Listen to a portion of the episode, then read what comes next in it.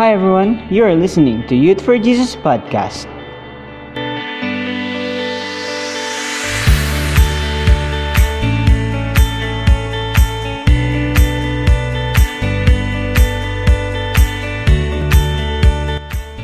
Welcome to the fifth episode of our series, What Would Jesus Do? For that, let's start our new episode today.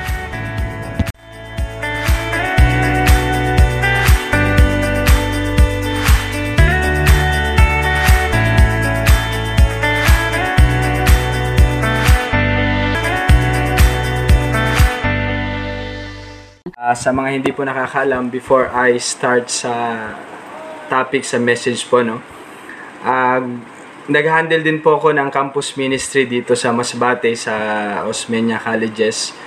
So, kaya I am so excited po na makapag-share din po, ah, especially within this organization sa Y4J.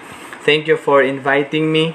Salamat po sa lahat ng ah, nandito And siguro, ah, hindi po ako magsasalita ng lingwahe namin kasi mas batin nyo po kami. Mag-Korea na lang po. Okay lang ba? Sino mga mahilig sa K-pop dyan? Pwede bang mag-Korea na lang? okay, so joke lang, joke lang. So, taglish na lang po siguro, no? I will try my best to fulfill my duties and responsibilities.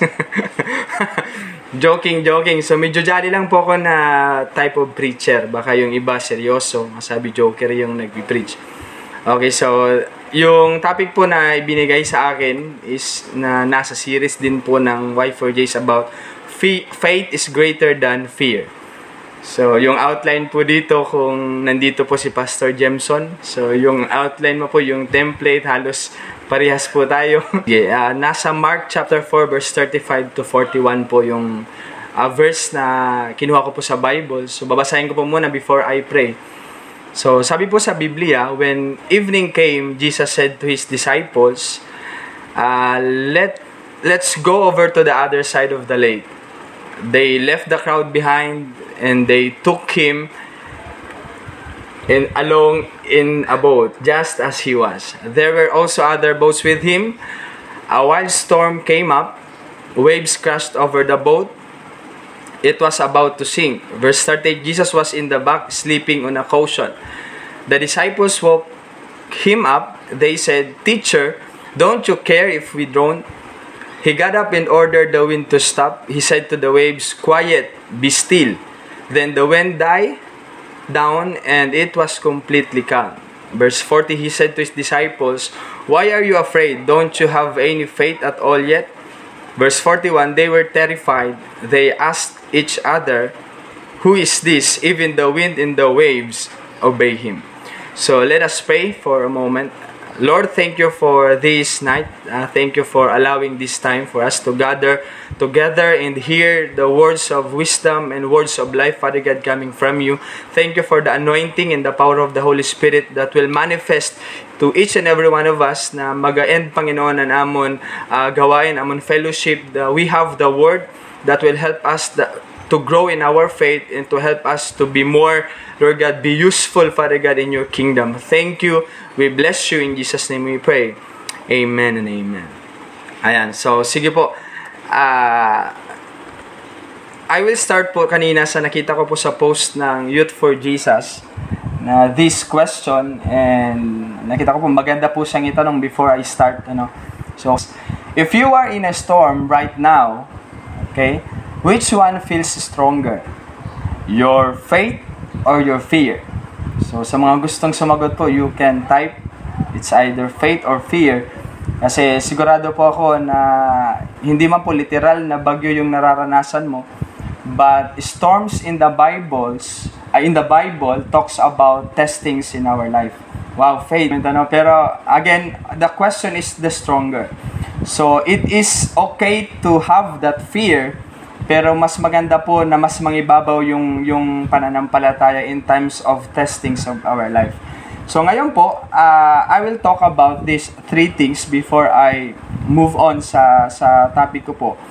Na ito kung mababasa nyo po diyan sa sa uh, outline, the will of God makikita nyo po in the wind in the waves. and the will of man. So kanina po, base po sa, sa nabasa ho natin, na hindi po aksidente na yung si Jesus at yung mga disciples niya is nasa lawa na in the middle of the lake nakaranas ho sila ng bagyo. Hindi po ito aksidente it is part of the will of the Lord for the testing of their faith. Kung talaga bang may natutunan sila while they are with Jesus sa mga past na days and experiences nila sa mga himala ni Jesus and I I put po itong itong wind and waves kasi uh, sa kalooban po sa pagsunod po sa kalooban ng Panginoon we will surely experience storms in life. And siyempre, yung Panginoon po, we are expected, uh, gina, uh, expected po natin na sa, sa kalooban ng Panginoon, we will experience some testings in life. And ang problema po, uh, madalas, kapag meron na hong bagyong dumarating, naglalaban na ho yung kalooban ng Diyos at yung kalooban ng tao, which is makikita nat makikita ho natin dito sa kwento Now, when they experience the wild storm, sabi po sa, sa, sa nabasa natin kanina, wild storm, naglaban ho yung kalooban ng Diyos at ang kalooban po ng, ng, ng mga ng, ng tao, which is the disciples, their first response sa storms na naranasan ho nila is not faith. Hindi po pananampalataya. Kaya nga sabi ko, faith is greater than fear. Pero kung makikita ho natin sa story in the Bible, It is not faith ang nangibabaw ho sa mga disipulo ni Jesus Christ. And when we talk about disciples, uh, tagasunod ho ito na Kristo, ibig, ibig sabihin po, they have decided to follow Jesus, but not that strong yung faith nila because they are dependent more on sa nakikita nila na performance ni Jesus Christ. So now, uh, sabi po nga sa, sa Biblia, kung mabasa nyo po, si Jesus mismo yung nagyaya. Sabi ni Jesus, let's go uh, to the other side of the lake. Okay, kasi alam ni Jesus na there will be testing in the midst of His will bago sila dumating sa destination nila. May... Okay, so ngayon po, uh, may question po ako, bakit po tayo natatakot? Sa, sa iba po, sa mga nakikinig, bakit po tayo natatakot? Sino po yung gustong sumagot? Kahit ano lang, uh, may mabasa lang ako. Bakit ho tayo natatakot madalas? Or what drives you? Bakit, ho, bakit ka po natatakot? Uh, I have three things na nakita. This is for me, personally ho. Uh, bakit ho natatakot yung tao? Una, dahil po sila ay nasa panganib. Yes, ayaw mapahamak. Kasi nga, merong panganib. Okay? Ayaw masaktan, ayaw mapahamak. So, that is the first. You know, dahil nasa panganib. Uh, yan po yung pinaka-normal response ng tao. Kaya ho tayo natatakot kasi merong nagbabadyang panganib, sabi sa Tagalog. Okay? And, uh, another thing, fear comes when we don't have faith. Yeah, tama po, uh, Ma'am Jovelyn. And pangalawa, dahil tayo ay nag-aalala. Tama, di ba? Uh, yung kasunod kasi ng pag-aalala, when you don't know what to do in a certain situation, o halimbawa po may dumating na mga pagsubok or problema na beyond your capacity to control, so madalas po tayo natatakot. Uh, passive, there is possibility na yung uh, nag-iisip ka na if I do these things na nasa isip ko, mag-work ba to or hindi. So kaya natatakot ka to fail, natatakot ka to address the situation because you don't really know what to do. So yan po yung nakita kong another reason bakit ho natatakot yung tao. And pangatlo ho, and the, the third reason is dahil wala tayong kasama. Or sa po, sa termino po natin na uh, sa panahon po natin ngayon, sa trend, ito yung uh, sinasabi nating takot mag-isa. O kaway-kaway sa mga takot mag-isa. So, dahil tayo, dahil wala tayong kasama or takot mag-isa, kaya yung iba, dahil sa takot mapag, mag, m, dahil sa takot na mag-isa, naghahanap ng mga taong makakasama and the problem is yung na, na, nahanap mong tao is mga maling tao. So, instead na nakatulong, mas lalong nakapagpalala pa ng situation. Okay, so these are the three things lang po na uh, pinaka-basic na, na, na dahilan po bakit ho yung tao natatakot. And actually, fear is a normal response of a human being. Uh, parte po yan ng, ng ating pong pagkatao. Kaya nga, I love the title, yung faith of na, is greater than fear. Kasi yung takot, hindi po yan nawawala. Okay, nandyan po yan. But if our faith is greater than our fear, then, nanneutralize po yung takot, uh, naililipat po ito sa pagkatakot sa Panginoon. Mamaya makikita po natin that the fear of these disciples uh, nailipat sa fear of God. Mamaya po makikita po natin yan sa kwento. So yan, ngayon po, uh, ito ho yung reason na Okay, sabi po ni Pastor Jameson, bakit natatakot ang tao? Okay, basahin ko lang, bilis lang. Sabi niya, uh, dahil hindi alam ang gagawin dahil walang kasama. Ayun. Unang nakita ko na sa mga disciple, ho, bakit ho yung unang response ho nila is fear in the storm kasi because of the awareness problem. Sino po dito yung may problema ka sa awareness? Diba, madalas uh, hindi tayo nagiging careful because we are not aware of the things na kung nasaan po tayo or sa situation na kung nasaan po tayo. So, sabi po dito sa Bible, uh, I just quote a verse po sa Mark chapter 4 verse 38, Jesus was in the back.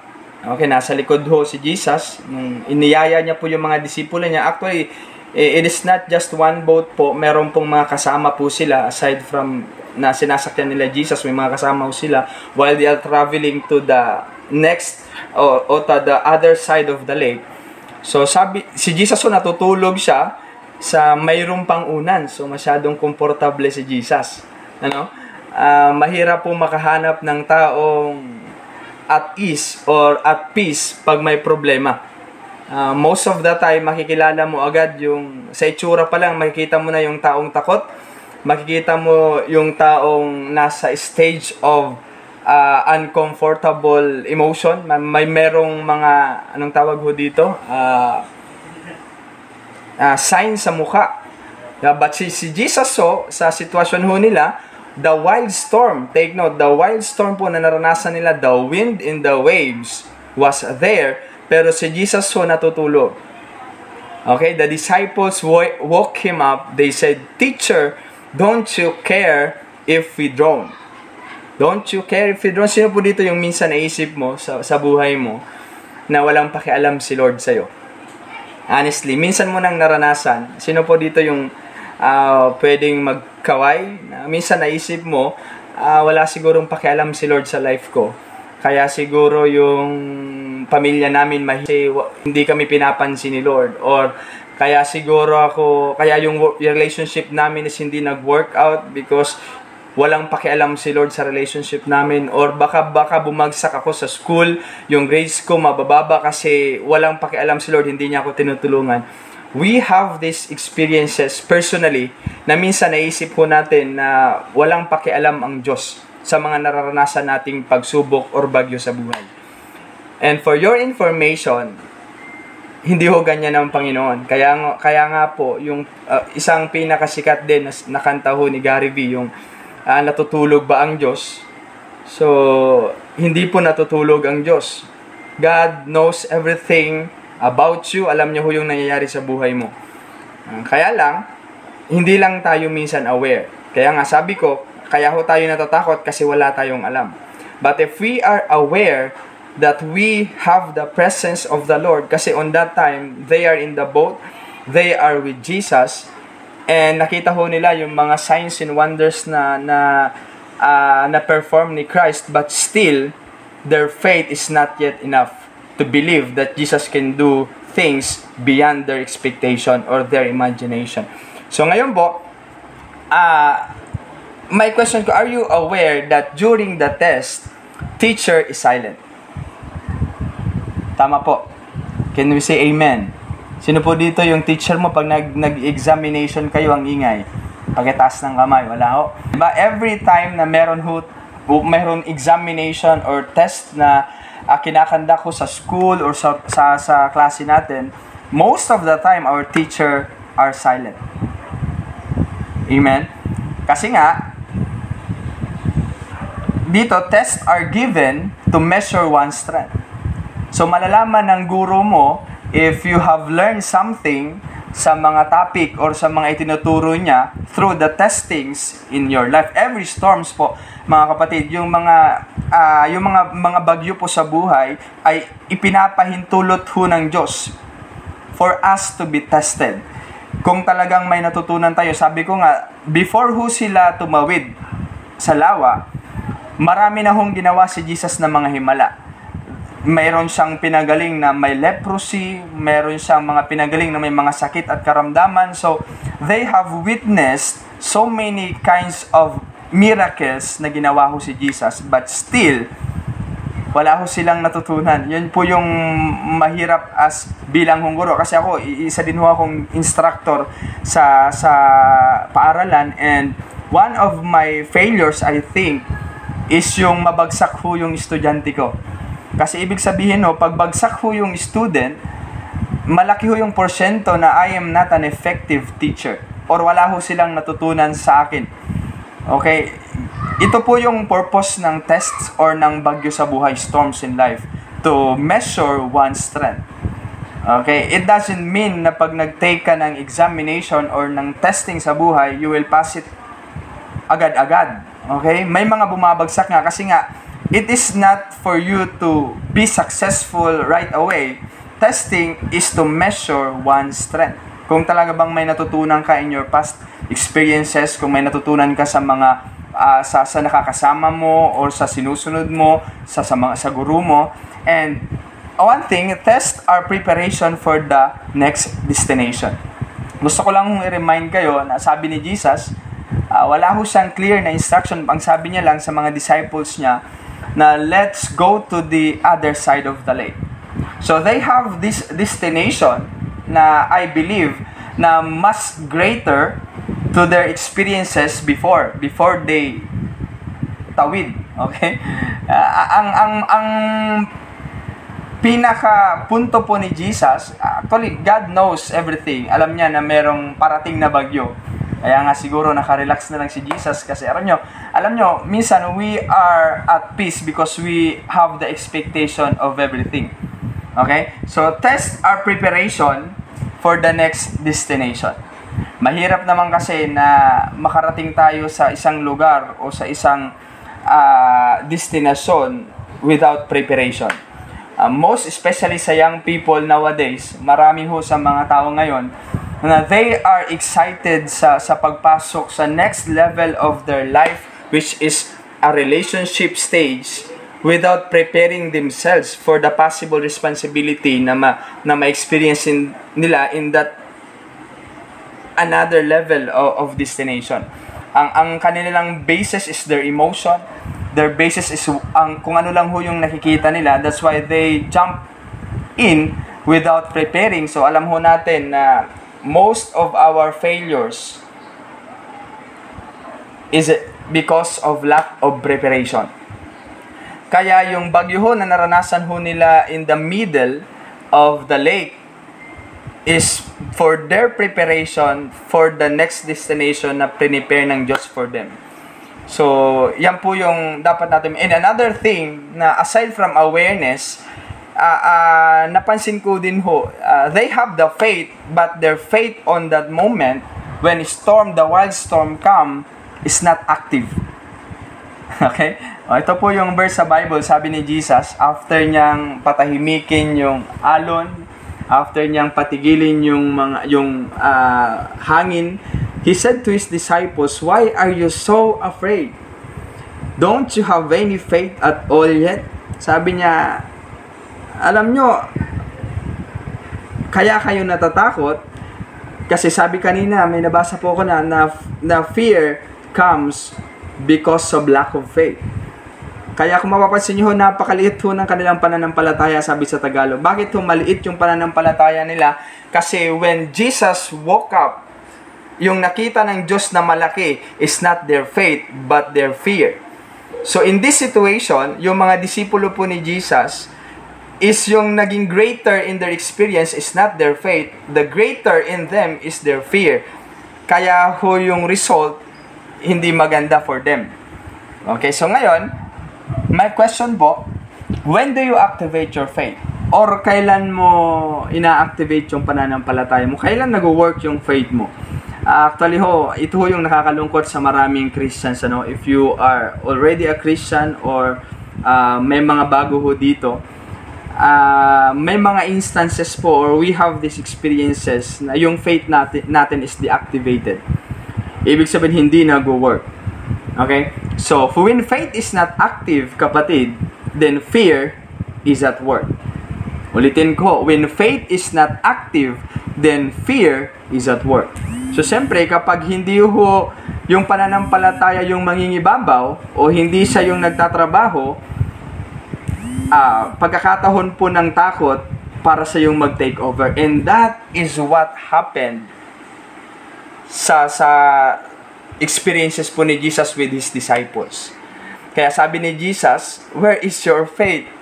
hinanapan sila ng Panginoon ng pananampalataya. Okay, kung, kung pwede lang uh, sumbatan ano na you have been with me for how many months or days na nakita mo yung mga mga himalang ginawa ko but still your faith is deactivated. Marami sa atin nagiging active lang yung faith kapag nagigipit. Say amen. Di ba? Sino po dito nagiging active lang yung pananampalataya mo kapag nagigipit ka na? Yung saka ka lang nagtatawag ng Panginoon pag meron kang gustong hingiin. Kaya nga, ang tawag daw nila dyan, hindi na Panginoon, pahingi noon. Diba? We remember God when we need something. Eh, kaya, kaya lang tayo nagiging faithful kasi maraming blessing. Eh, how about pag hindi pagpapala? Kaya nga, faith must be activated always. Tandaan niyo po, faith must be activated always regardless of the situation. Amen.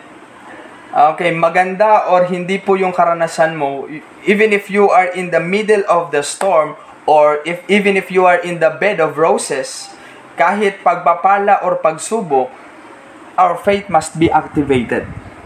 Kasi nga yung problem sa sa mga disipulo ni Jesus when they are with G, with Jesus Christ, madaling ma, madaling sabihin na I believe in you, Lord. Yes, I I will follow you, Christ. Yes, naniniwala ako sa iyo, Panginoon, because of the things that Jesus Christ have done.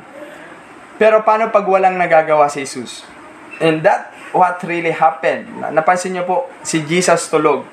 And they think na dahil tulog si Jesus, wala siyang magagawa. There is problem in their awareness and the activity of their faith. So, do you want your faith to be greater than your fear? Okay, do you want your faith to be greater than your fear?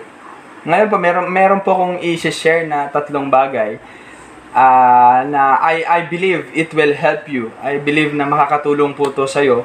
And it is uh, very practical ano as a Christian. Kasi kung wala ho tayong gagawin, tandaan nyo po every day we need to have these choices or we need to have this decision kung sino yung pwede mong or pwedeng mag-lead sa life mo. It's either your faith or your fear. It's a choice. It, it is not dependent in the situation. Your choices is based on what God is leading you. So una po, we need to know what? We need to know who you are, know who you are with, don't fear what's ahead. So this is the first thing. Kung gusto mo na yung pananampalataya mo is maging greater than your fear or is stronger than your fear, know who you are with, don't fear what's ahead. Kilalanin mo yung kung sino yung kasama mo, Huwag mong problemahin yung mga bagay na beyond your control. At tandaan nyo po, uh, sa, sa balita, yung mga newscaster ba tawag dito or yung mga nagbabalita ho regarding na merong paparating na bagyo. Okay, o, o yung pag-asa, sana all may pag-asa, sabi ng iba. Di ba, na, na binabalita nila na merong paparating na bagyo. The only thing na pwedeng gawin ng mga newscaster o yung mga nagbabalita is to, to inform us na merong bagyong paparating. But they don't have the authority or the power to change the weather. Tama ho. Dapat maintindihan mo natin yan. And in, in, in the situation po sa, sa kay Jesus sa mga disciple niya, okay, they don't really know kung sino yung, sino yung kasama nila on that boat. Nakalimutan nila na nandun pala si Jesus. And maybe alam nila na nandun si Jesus but they forgot who really Jesus is. Okay, kaya kailangan, the first thing po kilalanin natin, if you really know na si Jesus is the Son of God, if you really know that Jesus Christ was crucified for your sin, para ho iligtas tayong lahat, you will trust Him completely. Kaya lang, hindi ho natin kilala pa fully. Marami hong tao, may, may nagsasabing we have that faith, pero hindi ho umabot dun sa punto na yung ating pananampalataya is nagtulak sa atin to know God more nakita ho nila na, again, Jesus is living in the natural world, but Jesus has the power over the nature. Kung alam ho lang ho nila kung sino yung Jesus na kasama nila, they will not panic. They will not be afraid. Kasi nga, they, mayroon ho silang Diyos na pwedeng magligtas sila in any situation. And pangalawa ho, trust. Trust what God says, not what your eye sees. ISIS. Mukhang terorista to ah. okay, magtiwala ka sa sinabi ng Panginoon. If God lead you, trust Him. Eh, si Jesus na nga yung nagsabi ka na, let us go to the other side of the lake. So kung pinanghawakan lang nila yung, yung salita ng Panginoon, nakasama ko si Jesus, I will not fear, I will not worry, kasi kasama ko si Jesus, nakita ko si Jesus kung paano magpagaling ng mga may sakit. Nakita ko si Jesus paano niya inayos yung balat ng, ng, ng may ketong. And kung nagtitiwala lang tayo sa Panginoon, surely, we will never allow fear to overcome our faith. Trust what God says. Ano ba yung pangako ng Lord sa buhay mo? Ano ba yung mga mga salitang pinangahawakan mo in your journey as a Christian o sa buhay mo ngayon, ayun, ano yung mga salitang you hold on ng Lord, kahit anong mangyari, I will believe in your word, I will believe in what you say, no matter what I feel, no matter what I see, I will still trust you. Let go of every fear, bisan kahit hindi mo po alam yung mangyayari sa, sa kinabukasan, just trust the Lord who holds your future. Trust what God says, not what your eyes sees. And last focus. Face the problem face the problem focus on God. Faith is not about denying. Yung pananampalataya po hindi po sabihin na hindi mo tatanggapin yung sitwasyon mo. Kasi merong plano si Lord. No we need to face the problem and to focus more on God. Kasi hindi mo hindi mo kayang pagtagumpayan yung mga bagay na tinatalikuran mo.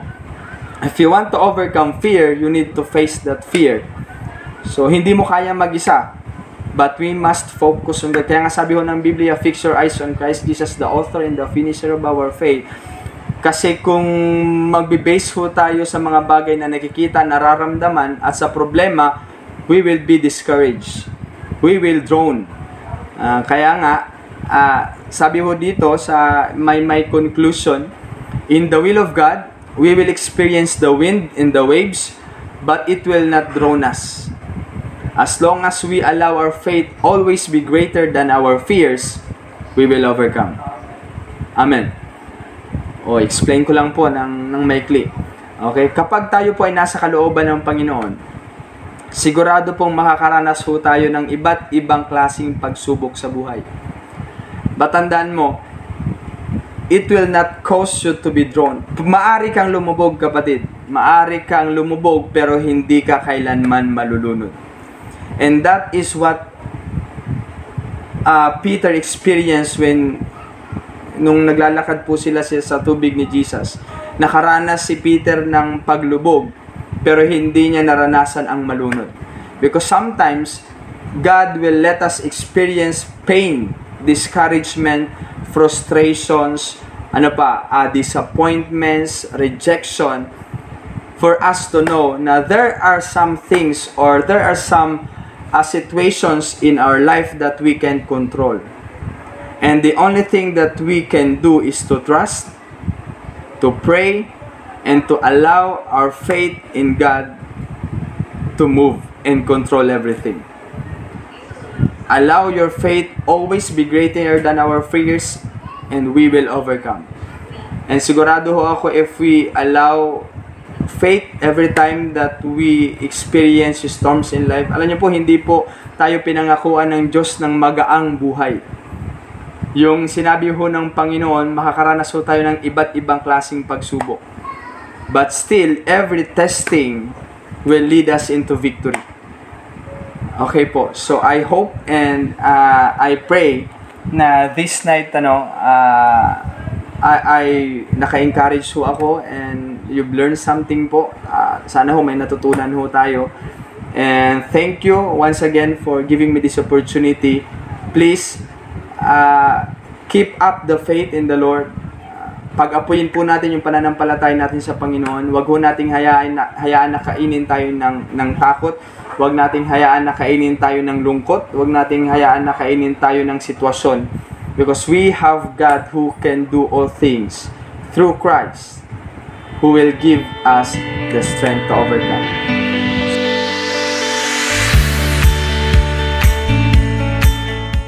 Thank you for listening. Don't forget to follow our social media accounts. Until on our next episode.